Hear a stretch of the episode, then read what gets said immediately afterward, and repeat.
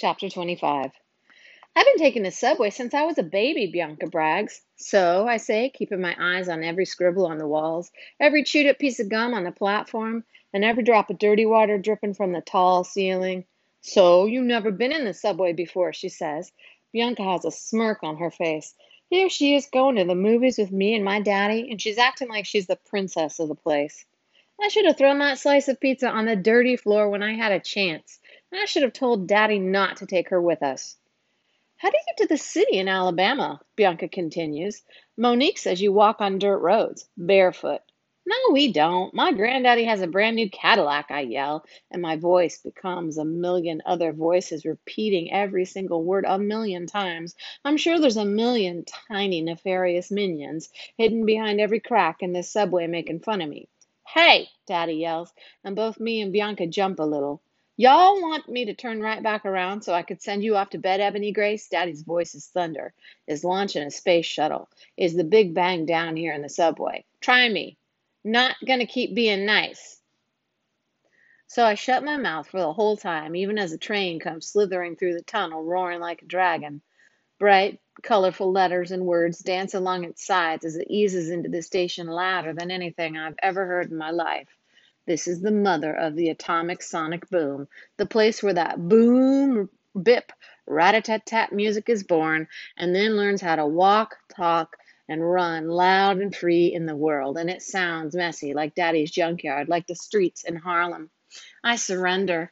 The doors to my imagination location are wide open now because the writing's on the train. Blast off, no limit, pump up the volume.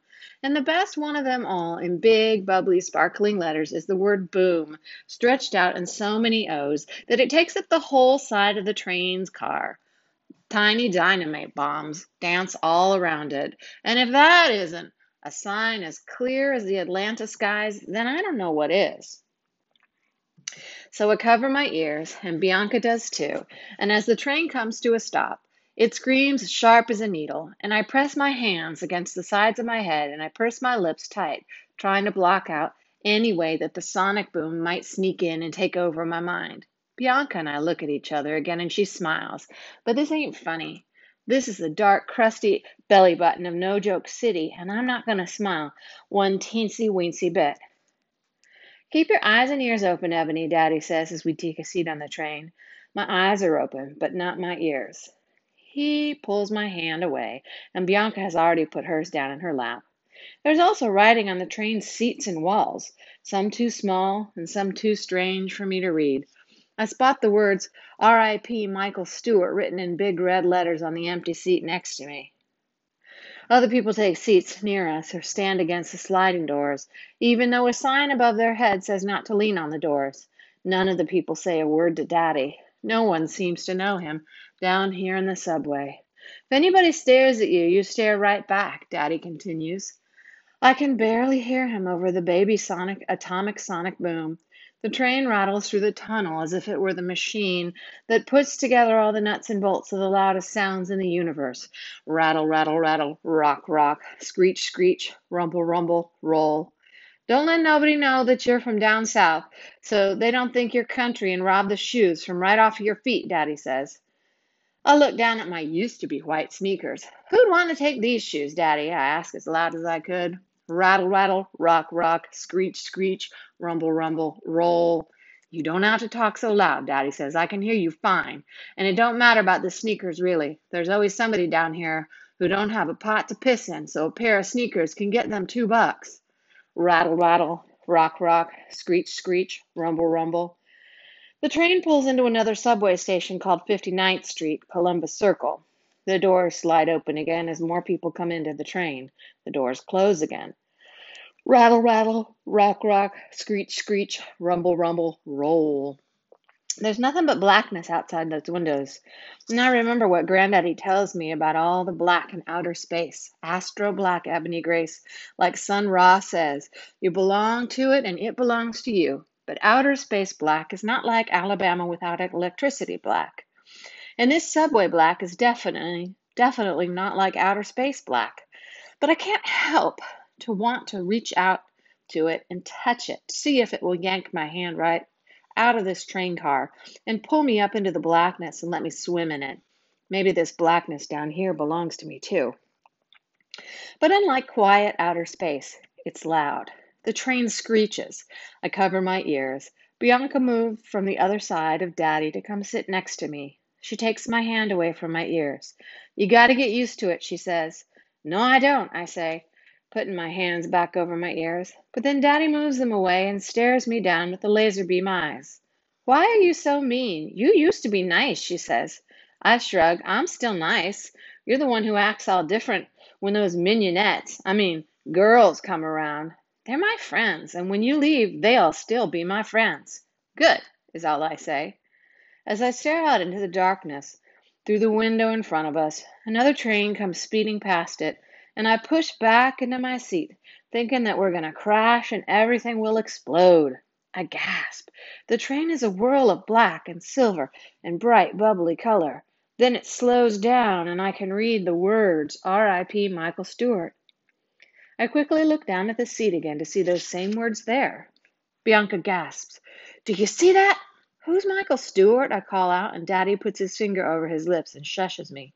That's the A train going back to Harlem, Bianca says. Michael, Mike Stewart was tagging the L train when the police got him. Bianca! Daddy whisper yells, puts his finger over his lips again, and shakes his head. Police? Tag? I ask and I uncover my ears and look around for the kind of tags that come with all the new clothes Mama likes to buy from J.C. Penney. And there weren't any police around on this train either. The police killed Michael Stewart because he was tagging trains, Bianca whispered. Why was he running around after trains? I figured it out. He was chasing a train, like a game of freeze tag. Bianca looks at me funny and I turn away. I said the wrong thing. No, no, not like the game, she says, like graffiti. I glance at her and I wait for more. Tagging is when you put your name or your crew's name on a train or on a wall for everybody to see. But mean old Mayor Koch wants the police to arrest anybody caught tagging. Michael Stewart was caught on the L train and they beat him up. Then he died. Bianca's words sit heavy in my mind. I remember hearing this story in the news down in Huntsville, and Mama had said, I hope your daddy's not up there spray painting on cars. They could do it on trains. Next thing you know, they'll be all over cars, too. I asked, Bianca, did. Did King Sirius, I mean, my daddy know him, Michael Stewart? Maybe. Mr. Julius knows everybody. Maybe he'll take us to those art places downtown. If you could tag a train, what would you put on it? What do you mean by tag? I ask, still thinking about the game. I imagine myself chasing a train through the subway. I'd get tired real quick. I can't even run a relay without my glasses flying off my face and my heart feeling like it's going to leap out of my chest. Graffiti, those bright words on the train. What would you put?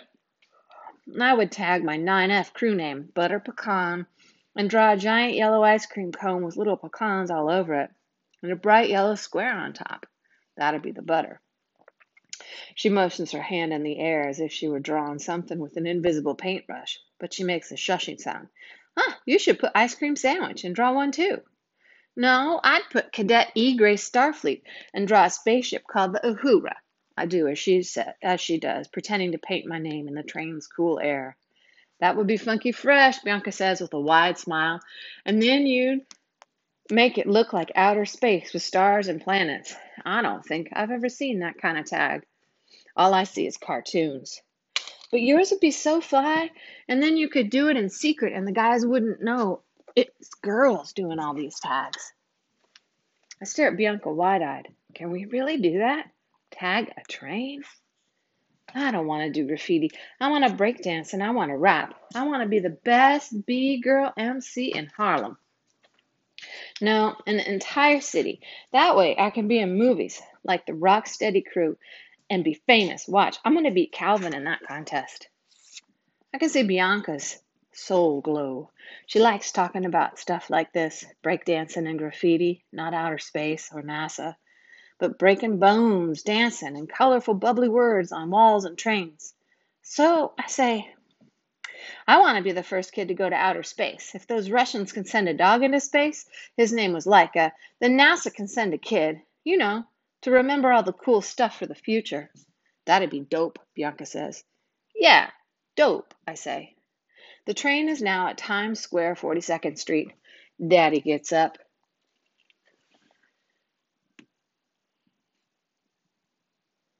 And we follow him out of the train and onto another platform that's way more crowded and smelly.